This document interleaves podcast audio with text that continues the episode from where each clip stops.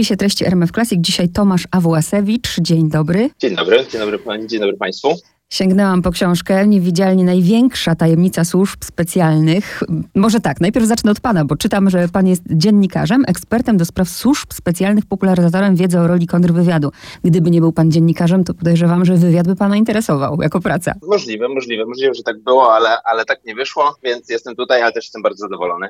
Czy ten podtytuł Największa tajemnica służb specjalnych, zanim powiemy, co to za tajemnica, to jest na wyrost? Nie jest na wyrost. Naprawdę myślę, że była to największa tajemnica jeśli chodzi o jakieś metody działania, to nie ma żadnych wątpliwości. Oczywiście y, są inne tajemnice, na przykład tożsamość y, agentów. Może jeszcze w przyszłości wyjdzie jakaś informacja, że przykładowo prawda, premier jakiegoś państwa był agentem naszego wywiadu. To oczywiście będzie tajemnica, która będzie dorównywała rangą tej, o której tutaj mówimy. Natomiast jeśli chodzi o metody, o kierunki działania, to ja myślę, że była największa tajemnica służb specjalnych PRL. W wielkim skrócie spotkał się pan z byłymi funkcjonariuszami takiej specjalnej grupy kontrwywiadowczej, grupa y, Wydział Dziewiąty. Wydział Dziewiąty. Czymże się ten wydział zajmował? Mówiąc e, językiem fachowym, to były e, tak zwane operacyjno-techniczne metody rozpoznawania łączności obcych służb i obcych e, placówek dyplomatycznych. Natomiast w rzeczywistości były to po prostu wejścia, tajne wejścia, nocne wejścia do placówek dyplomatycznych i innych ewentualnie obiektów interesujących kontrwywiad. No i w wyniku tych, tych wejść właśnie badało się metody łączności i rozpoznawało się te metody, które, co, co następnie pozwalało na na kontrolę e, tej łączności zdalną, ale też kopiowano na miejscu w ogromnych ilościach e, e, dokumenty, które znajdowały się tam w sejfach. A mówiąc jeszcze prościej, włamania. Takie słowo myślę, że stosowne jest dla tych, do których wchodzono, że tak powiem. Czyli tak to już jest w służbach. Oni nazwą to złamaniem, my nazywamy to wejściem, a jak oni do nas wejdą, to nazywamy to włamaniem, a oni nazywają to wejściem. Pierwsza rzecz, która mnie zadziwiła, no bo rozumiem, że skoro pan to opisał, to nie może to być w tej chwili tajne, czyli jest to odtajnione.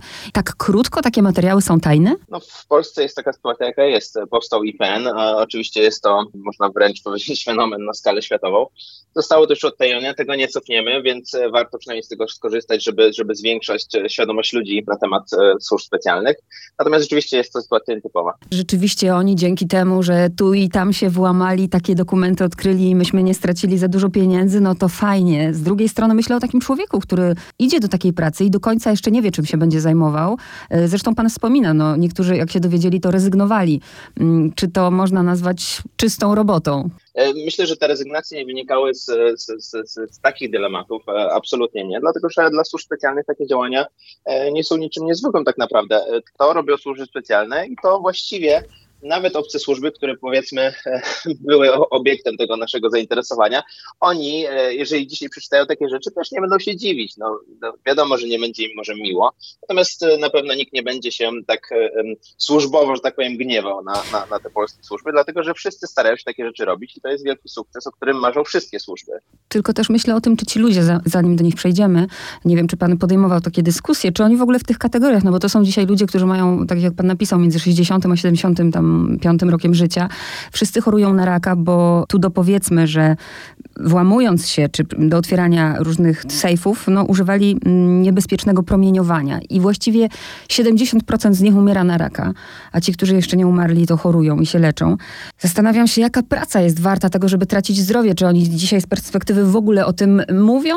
Żaden z nich, absolutnie, ani nie powiedział, że żałuje, ani, ani, ani nie, nie nawet nie czułem, nie widziałem cienia e, takich e, wątpliwości, że tak powiem. Taka praca była, była bardzo ważna. Jeżeli, jeżeli dzisiaj służby specjalne mają możliwość wykonywania takich rzeczy, to, to na pewno na całym świecie tak będą, będą starały się takie rzeczy zrobić. Jest to niebezpieczna praca, jest to ogromne ryzyko, ale korzyści dla bezpieczeństwa państwa e, są ogromne. E, I ci funkcjonariusze doskonale wiedzieli, że jeżeli oni tego nie zrobią, to będzie bardzo trudno znaleźć e, innych. Oczywiście dałoby się pewnie znaleźć, dobrze szukając, prawda, na politechnikach, na, na różnych uczelniach ludzi, którzy byli w stanie by to zrobić. Natomiast moi rozmówcy no, mieli świadomość, że, że rezygnacja z takiej pracy też powoduje, że trzeba będzie właśnie znaleźć nowych funkcjonariuszy, których trzeba będzie wtajemniczyć, co znowuż poszerza krąg osób, które wiedzą o tym i szkodzi konspiracji. To, co mnie zadziwiło niesamowicie, ciekawa jestem, czy pan mi odpowie na to pytanie, mianowicie ja tak, tak mam, tak mi się to kojarzy, że jeżeli ktoś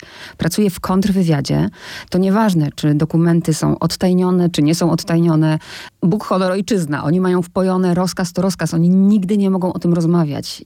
Jakim cudem oni opowiedzieli panu o takich rzeczach? No, po pierwsze, rzeczywiście tutaj czynnikiem jest um, istnienie Instytutu Pamięci Narodowej, a po drugie, to też nie do końca tak jest, e, jak pani mówi. Oczywiście są tematy, o których na całym świecie się, się, się nie mówi. Spójrzmy na przykład na służby amerykańskie, gdzie nie ma IPN-u, e, gdzie wszystko jest, e, praktycznie wszystko jest utajnione z małymi wyjątkami. I tam też przecież mówi się o służbach, byli funkcjonariusze piszą książki, nawet powiedziałbym, że więcej niż u nas, więc to też nie jest tak, że zupełnie się nie mówi. Nie mówi się o pewnych e, rzeczach. E, na przykład nigdy w życiu, a, a, a rozmawiałem naprawdę z, z kolosalną liczbą byłych funkcjonariuszy e, polskich służb specjalnych, nigdy w życiu nie było mowy o, o tożsamości agentów. Ja nawet nie zadaję takich pytań, bo, bo po prostu jest to coś, coś o czym się, się, nie rozmawia. Więc to nie do końca jest tak, że, że, że nie mówi się o służbach specjalnych. Kompozycyjnie pan to zbudował tak, że mm, przychodzi mi to pytanie do głowy, mianowicie spotkał się pan z tymi funkcjonariuszami, ale czy spotykaliście się oddzielnie, czy to była rozmowa jeden do jednego, bo książka jest zbudowana w ten sposób, to się tak świetnie czyta, jakby po prostu, jakbyście tam wszyscy w kręgu siedzieli i sobie dopowiadali, więc jak to było? I częściowo te spotkania były e, wspólne, nie wszystkie, tych spotkań było mnóstwo. Ja w podziękowaniach na końcu książki piszę, e, że to były setki e, godzin rozmów i to jest absolutnie e, prawda. E, dlatego no, nie zawsze się udało e, spotkać wspólnie, natomiast tak, były, było niejedno takie spotkanie, gdzie siedzieliśmy wiele godzin rzeczywiście w, w mniejszej lub większej E, grupie. Wyobrażam sobie, że jakby dzisiaj ktoś trafił do takiego wydziału, to nie wiem, zdaje się mnóstwo tekstów, bo od razu mi się przypomina ta historia, jak y, przychodzi kobieta i chciałaby tam pracować, bo interesuje się matematyką, ale nie wie, do czego się tak naprawdę nadaje. I facet ją sprawdza z tym zegarkiem, prawda? A to już wiem, co będzie pani robić, że to takie się wydaje, no, jak, jak w bajce. Spostrzegawczość, no tak rzeczywiście było, to, to, to taki test na, na spostrzegawczość pokazywał od razu, że, że dana osoba nadaje się właśnie do służby obserwacji. A proszę powiedzieć jeszcze z tym promieniowaniem, to jak to jest? To była taka, mm, czy to było takie powszechne nie tylko w Polsce, czy tylko u nas musiała być taka metoda, że no, narażająca ludzi na zdrowie, na utratę zdrowia? Powszechne, absolutnie powszechne, e, powszechne nie jest. E, to, że nam się udawało to robić, wskazuje na to, że ta metoda nie była e, szerzej znana na świecie. To znaczy, była znana prawa fizyki znane były na świecie, czyli wiadomo było, że da się coś prześwietlić, dlatego też producenci takich kas pancernych i, i drzwi skarbcowych zabezpieczali się przed tym. Te, te, te drzwi były bardzo mm, grube. Niekiedy w, środ w środek były wkładane nawet, e, przodem był ołów, e, który zatrzymywał wymieniowanie. Natomiast nikt z tych producentów nie sądził, że ktoś będzie w stanie wnieść na, na placówki tak mocny izotop w warunkach tak ciężkich, czyli w nocy, pełnej konspiracji.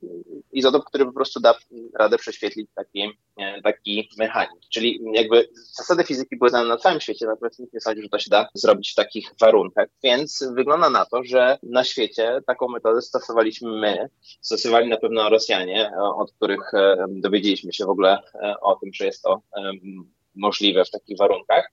E, no i potencjalnie może ktoś jeszcze e, w Układzie Warszawskim, natomiast wiele wskazuje na to, że, że do innych państw poza Polską Rosjanie mogli jeździć e, sami. I dwa ostatnie pytania, bo ta kobieta mnie mm, zainteresowała, może właśnie z racji, że to kobieta, mam na myśli brunetkę, więc chciałabym, żeby pan w skrócie powiedział, kim była brunetka, czym się zajmowała. Mnie bardzo się spodobała ta historia, jak ona zostaje teraz współcześnie, prawda, złapana przez policjanta, bo jedzie i rozmawia przez telefon i myśli sobie, synku, Ciebie jeszcze na świecie nie było, kiedy ja jeździłam tymi ulicami. Kim jest brunetka? W książce istotne dla mnie było też opisanie tych okoliczności towarzyszących e, takim wejściom, tak to się nazywa, okoliczności towarzyszące. Wejście do, do placówki, samo wejście, to był tak naprawdę efekt pracy, kolosalnej pracy, nie tylko funkcjonariuszy samego Wydziału 9, ale też ich kolegów, koleżanek z, z innych e, pionów. Między innymi tutaj w górę wchodziła kolosalna praca pionu właśnie obserwacji, czyli tych, którzy jeździli za pracownikami ambasady, którzy obserwowali e, samą placówkę, te godziny pracy byli w stanie rozpoznać. Werbowali też e, gosposie,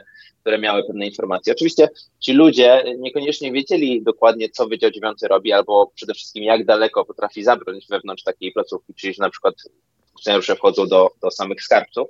Natomiast rzeczywiście brali udział w całej operacji. Ich pomoc była bardzo istotna i właśnie dlatego postanowiłem, że, że muszę też porozmawiać z, z kimś z pionu obserwacji, z, z biura B, tak to się wówczas e, nazywało. I tak e, trafiłem do tej osoby, która tutaj występuje jako brunetka. E, jest to koleżanka jednego z funkcjonariuszy Wydziału 9, który wcześniej pracował właśnie w pionie obserwacji.